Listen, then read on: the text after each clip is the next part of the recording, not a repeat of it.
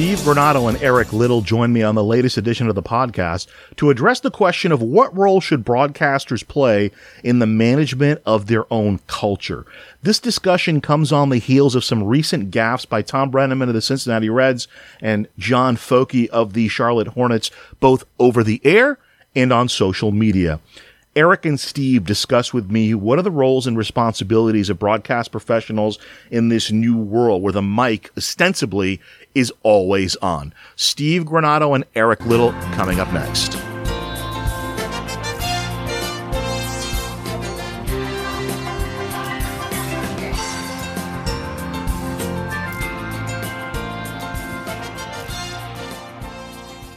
We're back again talking with two extremely talented gentlemen uh, from Cal State Fullerton. Our senator from Southern California, Steve Granado, who was the voice of JSerra Baseball, most recently of the Wilson Tobs uh, Summer Collegiate Baseball League, and then my good friend Eric Little, who has the, the the winning tweet of all time. We met at a at a retreat in San Diego, and we texted back and forth, and he texted to me, "All like, I live in almost heaven." But San Diego is really heaven because he had spent a week uh, following. You followed the Pirates around when they were in Southern California, Eric. Is that what happened? Um, well, I went out early, you know, you know, a week early before the, uh, the, the the conference we were there for because the Pirates were out there. I'm like, you know what? Let's make the vac- Let's make this the vacation week. So I hung out Perfect. to Petco Park for a couple games, went to the beach, and then actually did a little bit of work. But, Perfect. Uh, so the reason we're talking, I have a couple broadcasters on with me, is uh, the Tom Brennaman situation that occurred uh, a couple days ago, where he dropped a pretty offensive racial slur and is now somewhat in limbo. So the official word from the Reds is he is suspended indefinitely while they look at the situation, and the NFL has pulled them off the coverage of the NFL if we have an NFL season. So I will start with you, Eric, since you're kind of closer to the market where you're you're in Parkersburg, West Virginia, so it's like Pittsburgh, Cleveland, Cincinnati, all kind of converging all at once. Um, what's the thought out there? You were actually watching this as it happened. Take me through what went through your mind.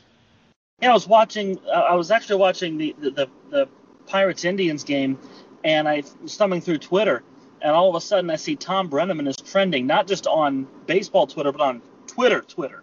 I'm like, why is Tom Brennaman trending? So of course, two seconds later, it's like, oh, oh, and th- th- you know, so all of a sudden I'm like, well, wait a minute, I, I can flip over on the cable system and see the Reds game. So I did that, and there was just such a dark, weird vibe going on.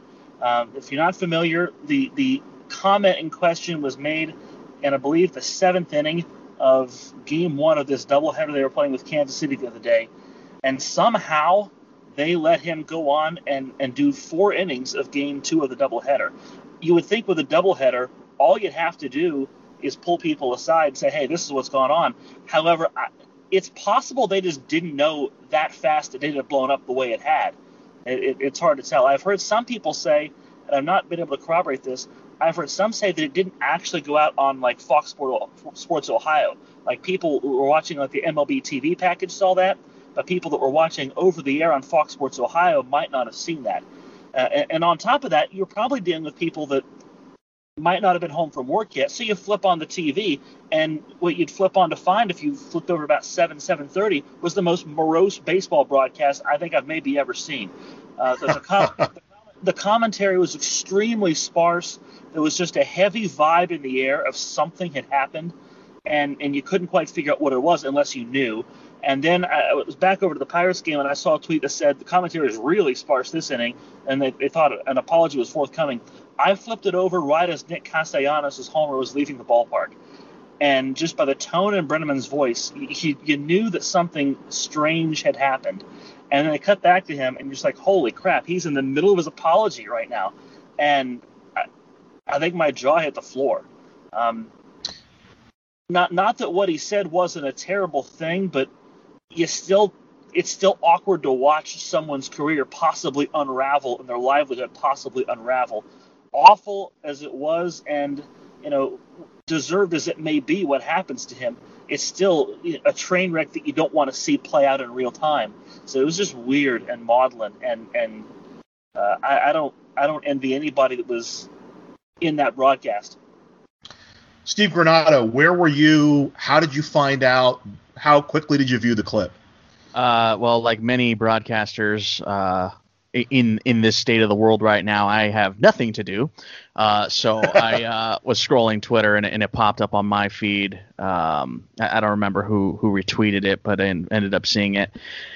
And uh, I guess like a lot of things over the last few years, I'm not surprised by basically anything anymore. Um, so yeah, that, that, that popped up on my feed, and um, you know I retweeted it and was like, well, I'd love to be the Reds broadcaster. That'd be just fine. Uh, I have no problem moving to Cincinnati. I would gladly take a, a, job in the show in 10 seconds. I'll be on my way. Next flight out. Um, but I mean, like to your point, Eric, right? Like it, it is such a weird thing to watch someone's career potentially unfold on the air live, and that is going to go down as one of the most awkward home run calls. Um, that includes every like 15 year old high school kid who's ever called a home run. Um, uh, but that was the most like I mean, it's so weird to like be in that situation if you're him, just like from the home run call standpoint, because like your brain is trained to be like, all right, well, I have to call the game. If I'm in the middle of a story, I'm still going to interrupt it for the play by play. So I can see the gears turning in his mind, going, oh crap, I have to do something right now. Um, so very weird. Um, and I know we're going to get into it here with with the comments themselves. Um, I, I don't know if you want to pose the question first, but I, I can dive in uh, regardless. I mean, yeah, it, it's it's awful, right? And I think it it it, it looks into more uh, not just what he said, but the culture around it, right? That that's where I I get hung up more. Yeah, he said something awful. People say things awful all the time. Doesn't excuse it, but that's that's the state of things, right? But what really gets me is why does he feel like he can say that to people in the crew, his broadcast partner? Um, you know, you know, forget the hot mic. I don't care about the hot mic. It's it's the culture around it because I know if I'm on the air, um, and I'm sure you know you can you both can attest to this. Um, if I'm gonna say something that I know doesn't want to get out on the air, if I want to drop a, a regular f bomb, or, or if I want to say anything in that nature to uh, a coworker or whatever, if I'm just talking to somebody normally off the air, I triple check that my mic is off um, if I'm saying something. Uh, but not even just to say something like that, but to think something like that. Again, it goes all back to the culture. I wouldn't even think. I don't care what the context of what he was saying is. I, I, I can't even begin to think. I would think in those regards. So it's just it's a lot to unpack in that situation and I don't know. You can you can really get more into it. I know we could talk for an hour on this. Uh, so I'll tell you how I discovered it. I was scrolling Twitter and I saw Amir Garrett, who's one of the pitchers for the Reds, yes. who I covered briefly when he was at CSUN. He played basketball. He didn't play. He was a red shirt for a year before he decided to go the baseball route. And Amir tweeted something like in support of, "Hey, Reds baseball is for everybody. Don't be disheartened. This shouldn't. And I didn't know what it was in reference to. Like something happened in the game, or maybe something. I thought maybe something happened in Cincinnati. And then a friend of mine sent me the tweet with it with the audio. Um, and so to go to your point, Steve, what what was wild was, and we're all public school graduates, so I can make this joke. you know, I'm scrolling Twitter, and there are all these private school, you know, 23 year old private school graduates saying, "Oh, it's a hot mic. You should always, you know, you should always be careful of a hot mic." I said, "Okay, sure, we should always be careful of a hot mic." I don't know about you guys. I won't speak for you. I've said things I probably should have not said on a hot mic at times because of technical difficulties and or whatnot. I've managed though to never bomb a homophobic slur in those moments of indiscretion, and, and that's my thought. And and I I don't know, Eric. You can speak probably more to Tom Brennaman. I don't know much about him. I know he's the son of Marty Brennaman. I know he's been doing the Reds for close to 15 years now. I know he's an NFL guy. I probably watched him call some NFL games and whatnot, and it's just bizarre how this all unfolded, including his apology which was yeah. the strange thing. So for me, it's yeah, we all get the hot mic thing, but how about like sh- not dropping, you know, homophobic, racist, sexist slurs? It is kind of a fraternity, right? It's yeah, predominantly it's, it's predominantly male. It's sports guys, you know, getting together and ha ha ha, this, that, and the other. And I'll tell you what, I've worked in some areas that have been kind of frat house attitude, yet still, Yeah. I've never I've never heard stuff No. like this drop, which is really weird. It's more, you know, you're kind of ragging each other a little bit, Locker locker room talk. right? Yeah, yeah. Um, I'll be honest. To go back to you you were saying about a lot of young people tweeting this, um, uh, I'm also seeing a lot of well, let this be a lesson to young broadcasters. And for young broadcasters, yes, it's a lesson, but don't also lump the hot mic or lump Tom Brennaman into the hot mic thing. Tom Brennaman is a 30-year pro. His father's a Hall of Famer after a 50-year career. If there's anyone who doesn't need that lesson or who shouldn't need that lesson, it's Tom Brennaman. So, yeah, we could all get busted with a hot mic, um, but I, I- I find it more arrogant than anything else that it wasn't that he realized he shouldn't say that in front of a hot mic or, or he didn't realize his mic was hot. The problem was that he thought, regardless of whether or not he was found out, it was going to be okay. You know, Yeah. he, he he knew better. He he knew better. I mean, But that, but Eric, did, late for that. did he though? Because like I don't know, did you read his his apology on the Cincinnati.com thing? Because he he wrote something too. And, And he- and I'm glad you brought that up because uh, that came out, I think, this morning. So his yesterday was pretty involved. If you look at all the things he said he did and, and the people he reached out to and, and the things that he looked up, and, and, and he really seemed to take a dive, a deep dive into immersing himself into this issue. Why what he said was so offensive? Because apparently he didn't know. Um, what he should have known better is the hot mic thing. That part, yeah, he definitely should have known better. But as far as from an education piece, I, I- think he's almost playing himself off as, some kind of a rube in, in that instance, maybe not realizing the severity of what he said. But either way, it, he definitely needs, he, he definitely knows that that mic you know, is potentially on, and you've got to treat it like it's hot any time. And he may or may not have known the severity of what he said. Uh, th- that that part's true, but at the same time, I feel like he felt no matter what he said, he was going to be able to talk his way out of it. I think he found out the wrong way but that's not the case in this instance.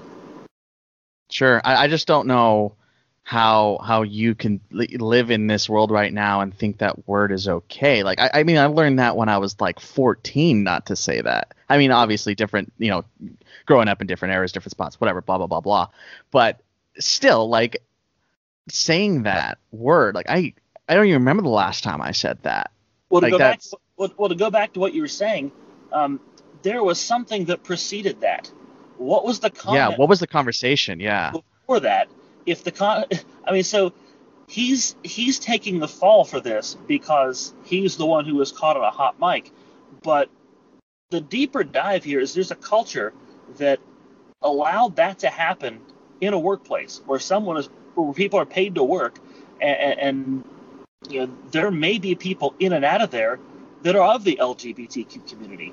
He, he, he doesn't know that. He doesn't know that, that that the person who hands him his coffee, the person that you know checks his makeup, the person that uh, does the sound, the person that's his booth producer, you know, the stage manager. He doesn't know any of that. I mean, I mean they, Yeah. you don't know. Uh, you think you know sometimes, but you don't know. So. Yeah, I mean, like if that had happened at like a Walmart checkout counter, you know, like then that that that the, the cashier would be fired for that. I'd be like, no, you can't say that. What are you doing? Right, right. So no, you know, while it's a problem that he said it, it, it, it it's a problem that it got out over a hot mic, but it's a bigger problem that it was said in the first place, and the problem roots even wider into that workplace. It, it- it's kind of like a pimple. We just saw the head, but the real problem is below Yeah. the skin. That's perfect. Yeah, that's a perfect way to think of it. what increasingly makes it problematic is the stature of the guy that made the statement. That that's really bothersome, and you know it goes to you know, you catch your wife, husband, whatever. You know, you catch them in an affair, and they're like, "Oh, it doesn't know. It wasn't. It's not what it looks like." So h- how many other times Yeah. have we has this you know gone by? And I, I just remember I, I there's uh, one of my favorite novels ever is The Godfather, and there's a you know the movie handles it well, but in the in the book there's such a great line at the end of the movie at the end of the story when Tessio, the longtime cons- the longtime captain of Vito Corleone, tries to betray the son Michael, but Michael's a step ahead of him. and he figures it out, and they're going to take him for a ride. And you know, in the movie, it's a great scene. You know, Abe Vigoda says to Tom Hagen, "Hey, can you get me off the hook for old time's sake?" But in the novel, you're in Michael Corleone's head, and it's like this guy was going to have you set up to be killed, but he feels bad because he didn't view it as this guy wanted me dead. He's like, this guy made it. And the exact line Puzo says is something like, Michael was was was felt sorry. He said it was a shame that Tessio made an error like this so late in life, meaning that you know this guy should have just gone off into the sunset and been celebrated as being a loyal captain to his father. Yet he kind of tried to do a little too much, and now he's gonna go for a ride with Fausto Geraci and you know uh, and Tom Hagen. Um, equating it to to, Bre- to is like, man, he was a made man in Cincinnati. You know, he was he Yeah. he came coming from uh, a lineage where his dad's, as, as Eric already mentioned, is a Hall of Famer, and the Reds finally maybe turning it around and being pretty good. I can say this because a couple guys I covered are involved with the Reds now. Amir is obviously on the on the uh, the roster, and Ryan Lillie from UC Riverside's in their farm system, and so this is going to be kind of some salad days for Cincinnati. And I know it pales in comparison to the larger issue, but now it puts a whole damper on an already kind of weird baseball season Yeah. uh, here in, in 2020 with the pandemic. And it's like I, I don't want to sit here and and you know this this be a 20 minute session of let's pound uh, Tom Brennan, and that's not what this is about. Uh, a lesson I learned, for example, is it kind of exposed me to a little bit of my own hypocrisy because I was reading about it. And I love Ozzie Guillen. I've loved Ozzie Guillen since he was a player. Like when I was a kid, and he played for the White Sox, and he was crazy, and he was like the Venezuelan Billy Martin and whatnot. And I didn't realize Jay Mariotti wrote a column where he used, you know, Ozzie used the same slur towards Jay. Yeah. Uh, and then kind of Kobe did too. Remember? Ozzie Guillen wrote it off as ah, you know, I obviously I didn't mean you know what the word means. I was kind of just saying that what the point he brought up was lame. It's a Michael Scott joke almost. Isn't there an episode of The Office where Michael Scott says, "You don't call your friends this. You call your friends something when they're doing stupid stuff." And I think it's the R word he uses. Yeah, yeah, yeah, yeah, yeah. Th- That was yeah, that was exactly the rationale that Ozzie used, and you know what? That's that's that's not that's not acceptable. That's wrong. And if he's doing games and a guy doing games is using that, he probably shouldn't be doing games in 2020. And I know there's a lot of people going to listen to this and like, oh, you guys have fallen, you know, to the cancel The culture, cancel culture, blah blah blah.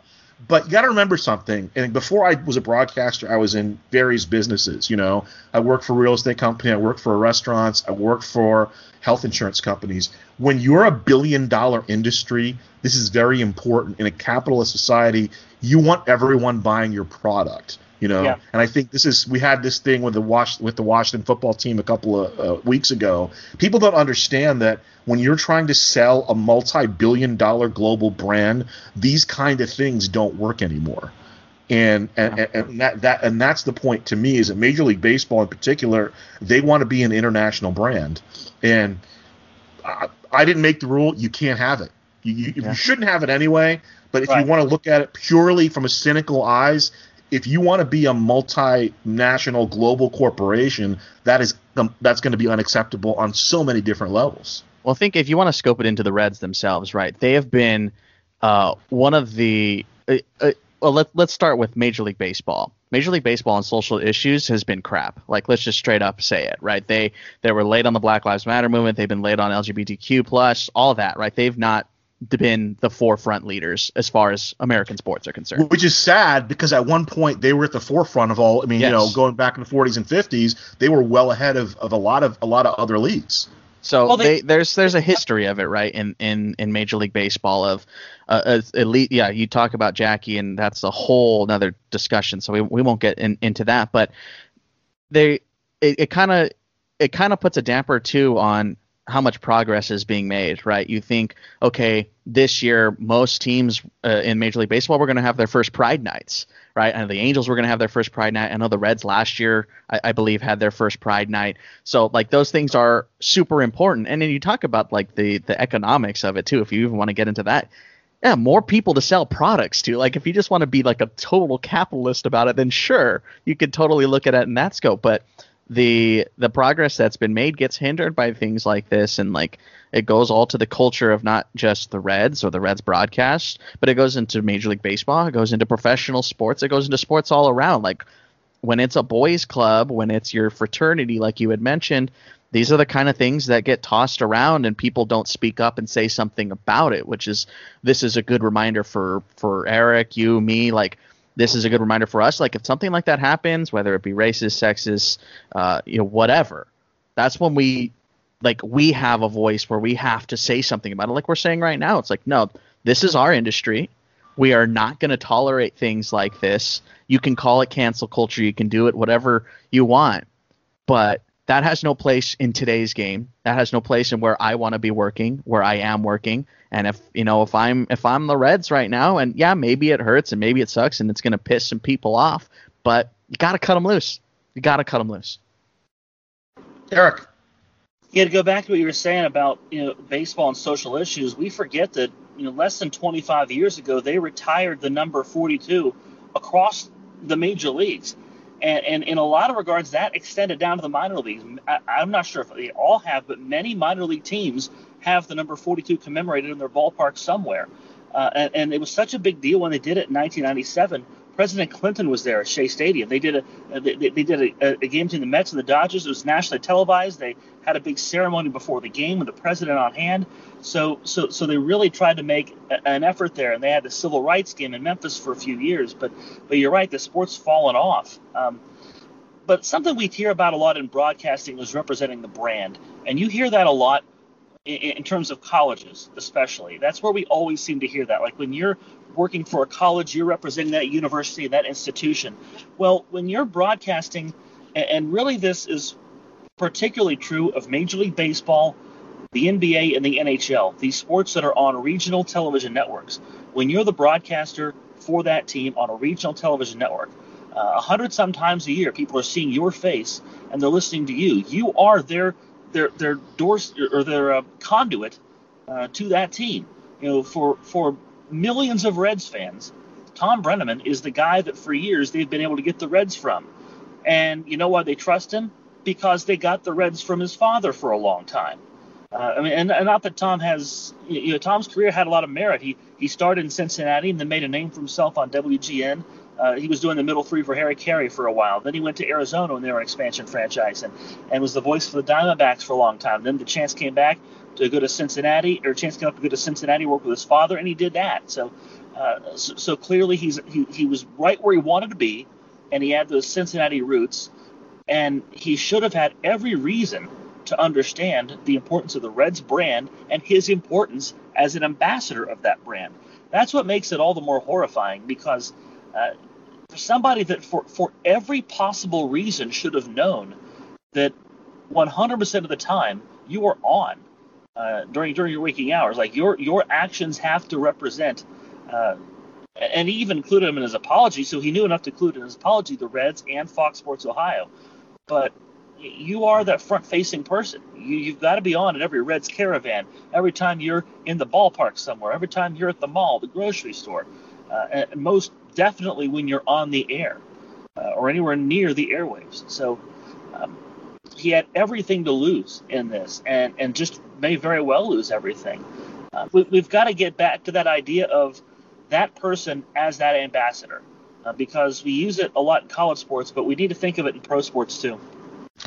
You make a great point, and, and to that point, is it fair to everybody, you know, obviously at a high level, a guy like Tom Brennaman who's representing a big league franchise, but somebody like yourself, somebody like myself, somebody like Steve, you know, whoever we're representing, is it fair to have that on you? I, will bring up about three, four days ago the uh, the broadcaster for the Charlotte uh, NBA franchise, uh, John Focke, had an unfortunate tweet that he tweeted during uh, a uh, a playoff game, right? game, not yet, not involving his team, where he supposedly, you know, auto corrected to a racial slur. That's a whole other debate. We can get into that later, but.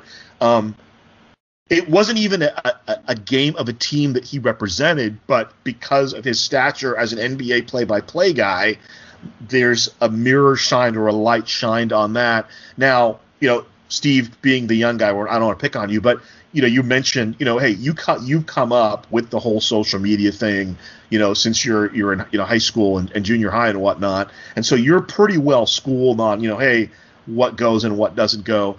I I get uncomfortable sometimes when I had this discussion with many other broadcasters because we didn't guys like us who didn't have social media coming up in college or high school or whatever, where now it's almost a sport to go back and scrub. It's like you know, let's go to Steve Granado's social media when he was 14 and, and what was he doing. Um, short of that, is it fair to have that? You know, they tell you whatever you put out um, is going to be judged now, whether you're mm-hmm. tweeting about sports or not. You know, whether you're tweeting about what you're making for dinner. Um, is that fair across the board, uh, particularly for guys maybe who are not, you know, we're not at the major league level yet? As long as I can remember, from 12, 13, 14, getting into high school, I didn't get my first cell phone until I was like a late freshman in high school. So I was pretty late bloomer as far as my era. Uh, a lot of guys were getting it seventh, eighth grade. Um, so it took me a few years. Uh, Twitter is what 2007, somewhere Something around like there. 07, 08. Yeah, and then I, I hopped on I think 09. Um, from the second, I mean MySpace, like from yeah. the second we got online, it was pounded into our heads. I mean, every turn it seemed like was going oh careful what you say online. Oh careful what you do. Oh careful what you post. You don't want that to come back. So like yes to your point it has been ingrained into our brains uh, like like it's learning how to walk. You know but that's how how much it's in our brains at least for anybody a millennial and and and further.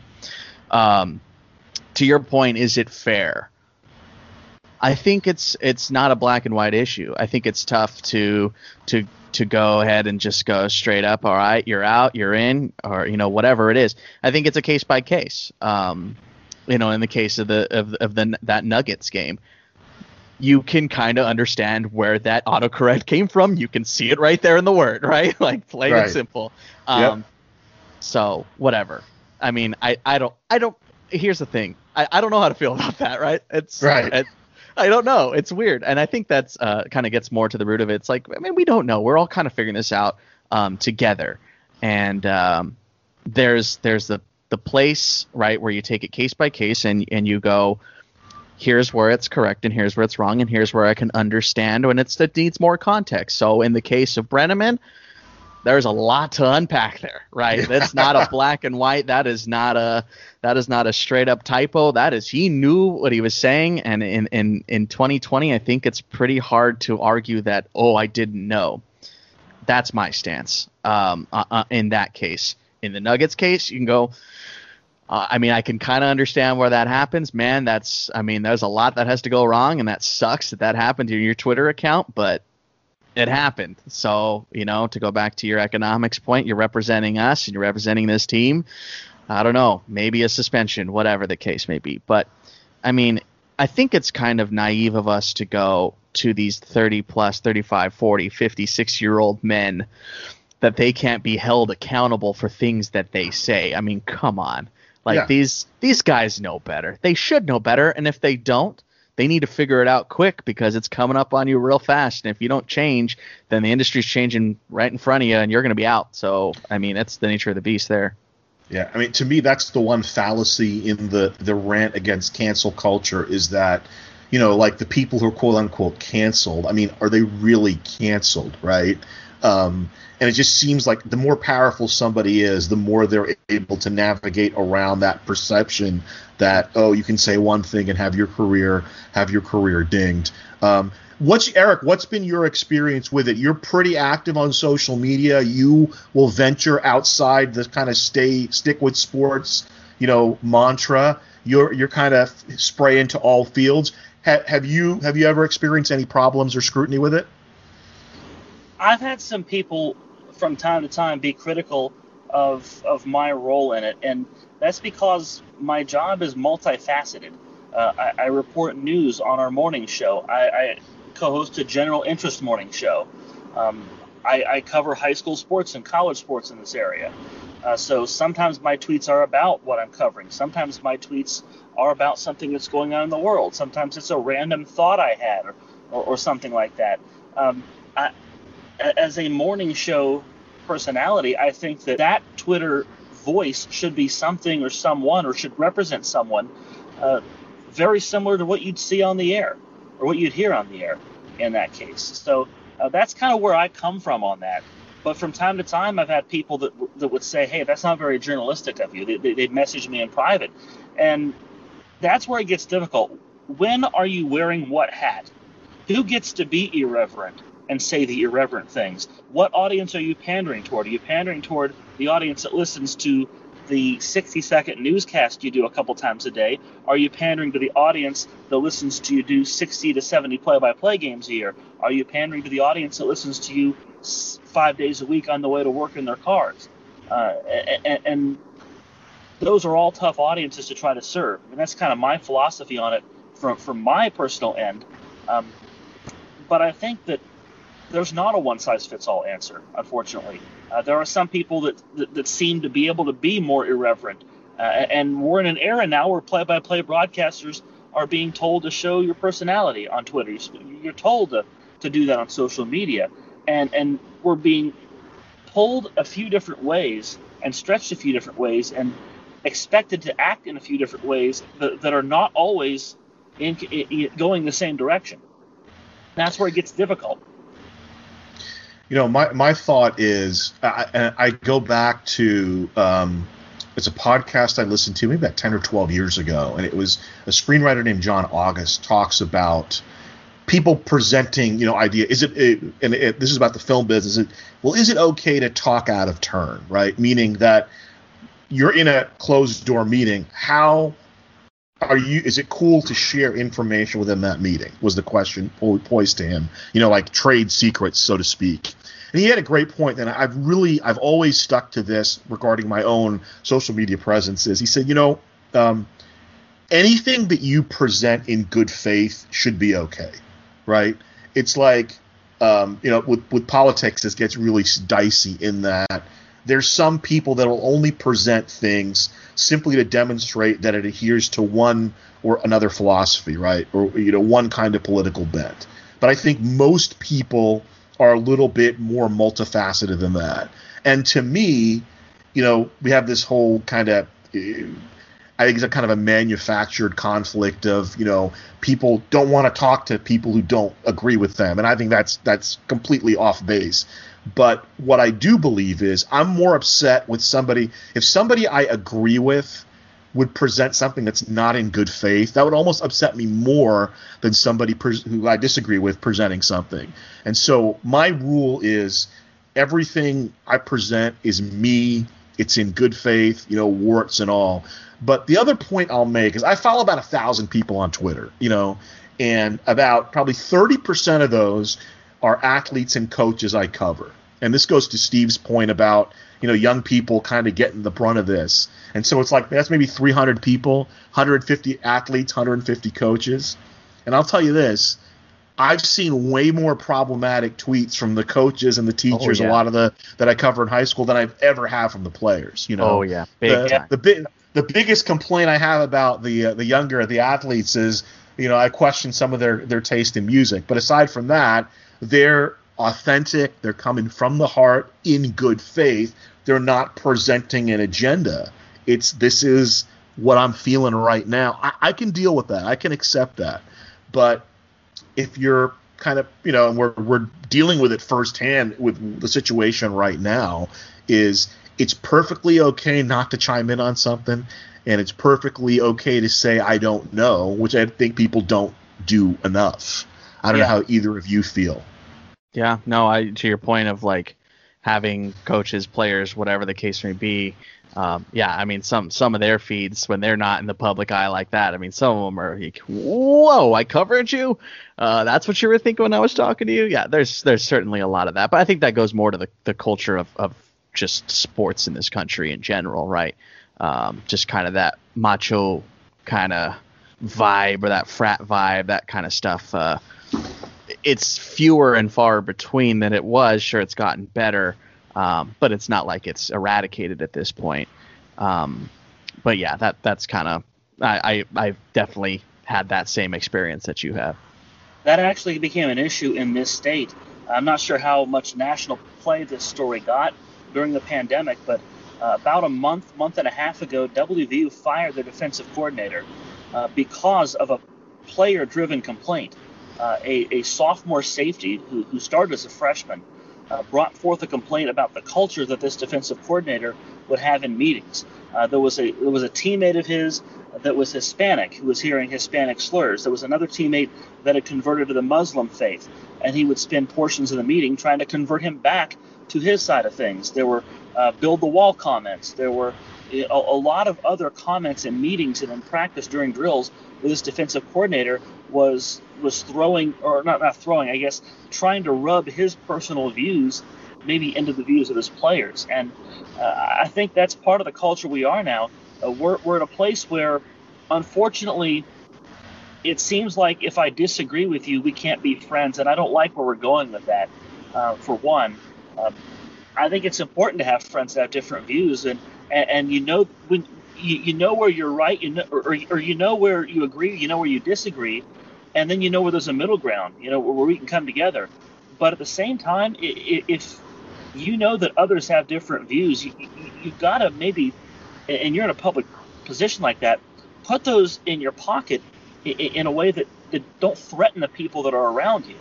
Don't weaponize your views in certain settings. So um, the player brought the complaint forward to to his head coach, which is what he was supposed to do. He went through the proper channels. and Said, "Hey, I don't like being around my position coach, and here's why."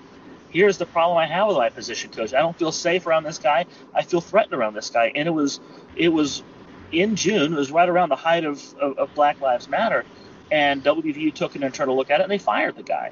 So uh, it, it, just goes to show if you have certain views and you're strong about those views, uh, we all need to maybe be more understanding of people, but at the same time, don't try to glom our opinions on others and just assume that that's going to be okay. That's going to be well received. What was the reaction in, in around Morgantown for that, Eric? Uh, a lot of people, uh, a, a, lot of people, and I think this might have been an age split throughout the state. Uh, a lot of people, I think, supported the player. Um, there are others, and I think this is also an age thing too, uh, that were not supportive of the player, especially after he opted out of this season because of uh, some of his underlying health issues. So speaks out, gets the defensive coordinator fired, and then opts out of the season.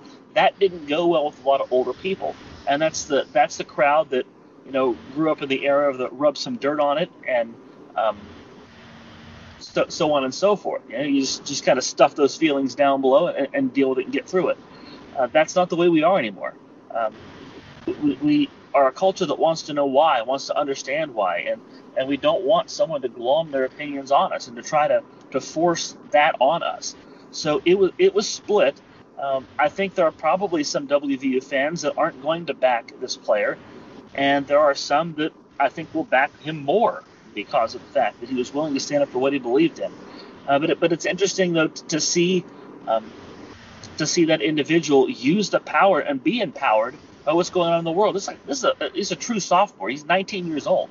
Uh, young man of color from the Charleston, West Virginia area, and you know there were a lot of people, I mean myself included, that couldn't have been prouder of the fact that he felt empowered enough uh, in a Power Five conference school to to buck that defensive coordinator, and, and knowing what was on the line, knowing that it was possibly his job on the line, but he did it because he felt it was right. He used his voice in the appropriate manners. So.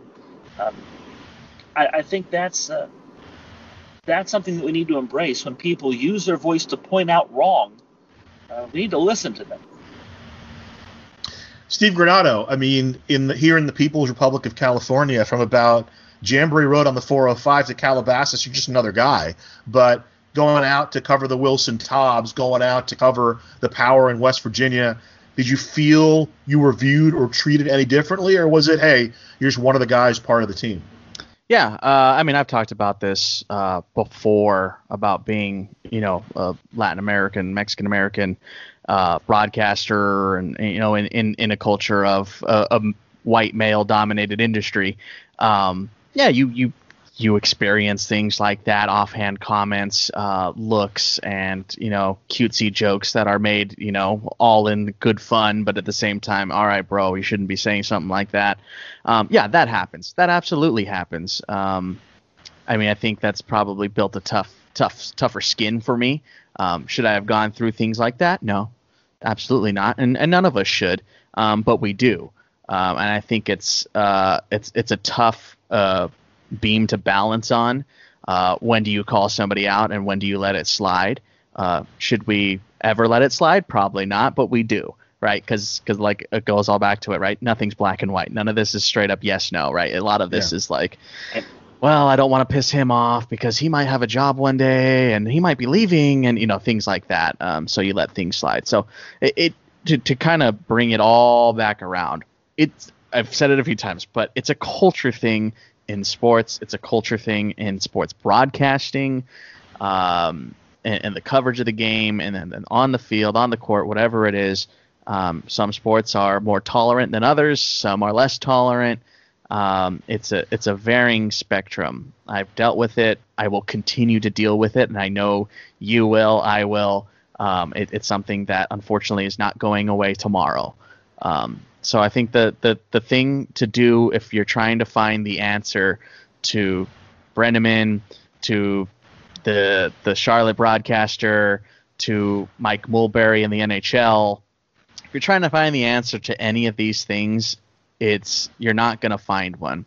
But what you can do is listen, learn, try not to push back immediately when someone gets quote unquote canceled or fired or whatever and go, "Oh, no, he's just gone cuz no, no listen to what's actually being talked about. Why are we talking about this for an hour? Right, because there's, right, it's important. Right. This is important stuff, and we want sports, right, to be inclusive for everybody because it's awesome. We love sports. It's our whole reason for living. Yeah. Uh, it's everything we love in the world, and we just want it to be a perfect place. And we want more people to feel what we feel every time we get to call a game, watch a game, or be a part of it and, you know, and I haven't been as ensconced in this as maybe some other people, but it, the reaction has been interesting to me from Brent, the Brennaman situation in that there are not a lot of people who are justifying what he said.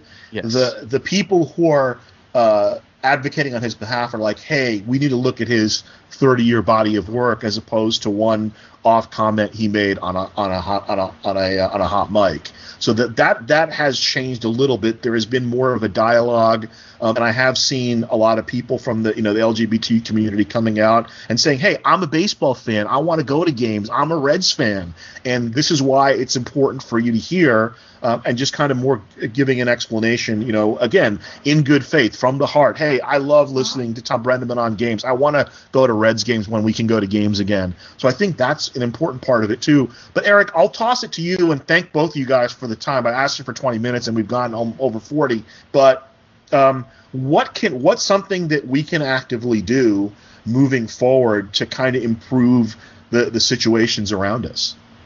Well, like it was said just a few minutes ago, uh, listen, um, and, and, that's something that's in all too short a supply. Uh, it, it, it, it grinds my gears so much when there's an issue brought forth and there's a knee-jerk reaction against it. Um, you know, in, instead of you know the, they, they shouldn't be rioting and they shouldn't be looting. Well, why are they driven to do that? What made them so mad to where they wanted to do that? And it can be any group of people, but you know that's one that you hear a lot. Why why are we tearing up things? Why are they burning their own city? No, why do you ask them what it is that drove them to that point? Why are they so mad, so infuriated that that's the only recourse they feel they have? Uh, and you could use, you could apply any party to that, or any group of individuals, and any form of protest to that. You, use Colin Kaepernick. The the anger over Colin Kaepernick was, you know, why why is he why is he taking a knee? That's disrespectful. Well, why don't you ask why don't you ask yourself what it is he's trying to say? And, and that a little bit is actually coming to light. You're starting to hear that. You, people are starting to kind of warm up to that, but not nearly as quickly as need to be. But for all these situations, we need to understand this. Not every situation is a one size fits all. Um, some people, unfortunately, are, you know, and I'm not saying this is how it should be, but this is how it is. There are those that are rich enough, powerful enough, smart enough to, to outwile themselves, and they get away with more. Uh, some people have more chances. But I think in all of these cancel culture kind of situations, the decision is ultimately going to be made by the individuals that know them the best. Uh, there are a lot of folks in Cincinnati, a lot of folks in the Reds organization and in Major League Baseball that know Tom Brennaman. Uh, he, he knows some powerful people. I mean, if, if Joe Buck would, would, would, would have come up, if, if he would have fallen off a bike like Simon Cowell, you know, had to miss the World Series, Brennaman gets that phone call last year, and probably every other year for the last 15 years. He used to do the other the, the other league championship series on Fox, so so he's pretty high up. He was doing games with Aikman when Buck would go do the World Series. So, you know, the, there are a lot of people that know him well, and ultimately, a decision like that is going to be made by people that know him well and that are like, okay, where is this? Where is this incident in the grain of uh, of him as a person, as, as an individual? But I will say this: the where we are today, the, the barriers between institutions and regular people are so blurred now with social media. We have we have voices to go to these institutions, and if enough people are mad, that's you know all that stuff that I said about you know where does that stand in terms of his record of the last 30 years. That's all out the window if enough people are mad, and, and I think it's a, it's it's a mixture of both of those things. But more and more, the people are starting to have a voice in the discussion and a say at the table in these situations, and we need to be more and more careful uh, ourselves um, to to eliminate poisonous lines of thought, eliminate loose words. We need to be careful with our words, and um, just be better people moving forward in general. Uh, Steve Granado, what are what are some solutions? What should we look for within ourselves going forward to make sure this type of thing doesn't happen again? Uh, I will go ahead and preface and say that you know I never have all the answers, and I'll, I'll never know the correct course of action 100% and and what needs to be done. Um, but with that said, it, kind of goes back to, to what I was saying earlier. It's, it's, it's listening, but it's also calling it out. Um, example, uh, even this past summer, I won't go into names or anything out of respect to the individuals, but you know I had to deal with uh, you know with some gross sexist comments that were made uh, to some staff, and and you know I'm, I'm very happy that I was able to step up in those situations and make sure that the, the correct avenues uh, were followed and and that the situation was dealt with. Um, so things like that, right? Where, we know it's uh, the onus is on us, right? The onus is on whoever the the color guy is in in Cincinnati. I, I honestly have never listened to Tom Brennaman. Uh, I've never been a Reds fan, so I've never never listened.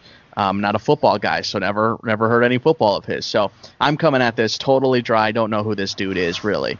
Um, but it's you know when when we see something in this industry, when we see something, it's time for us to say something, right?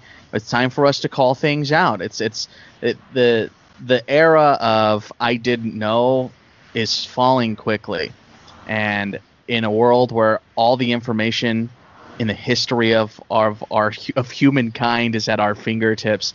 It's kind of weird to not know something at least as blatantly obvious as don't say that word, dude. Like don't say that. What are you talking about?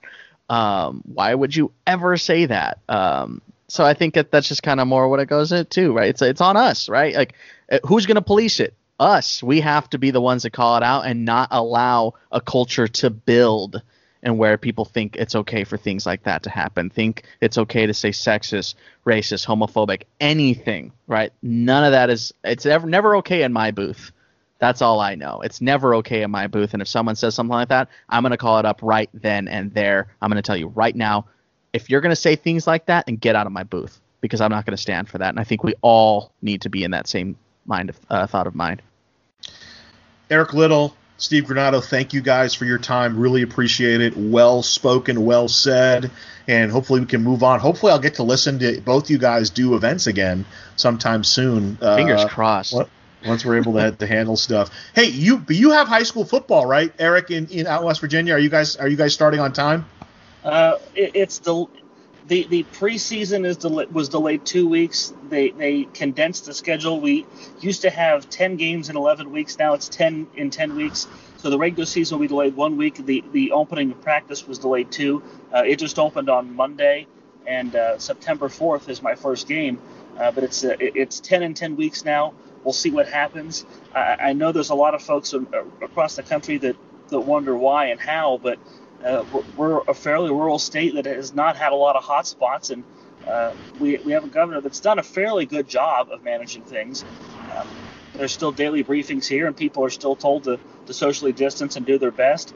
Uh, having gone out and covered a lot of high schools this week, uh, there are some schools that are taking that seriously. There are some schools where it, it looks like business is normal, unfortunately, and and we'll see. Uh, but but given the numbers here, and, and I can't speak. And, and, this is another situation where it, it's different wherever you go. Um, given the numbers here, I, I think uh, it's the right call to at least try to, to let these kids have a season. And, and and it may not be at the end of the day. You know, the numbers may shift back in the other direction. Who knows? But uh, yeah, as far as we know, fingers crossed. Well, hey, I'll at least I'll be able to tune in on, on September 4th, so we'll at least be able to check you out. Um, but anyway, both of you, thank you very much and we appreciate it. And uh, hopefully, we can move this forward, move kind of the whole conversation forward uh, from here. Steve Granado and Eric Little joining me on this edition of the podcast.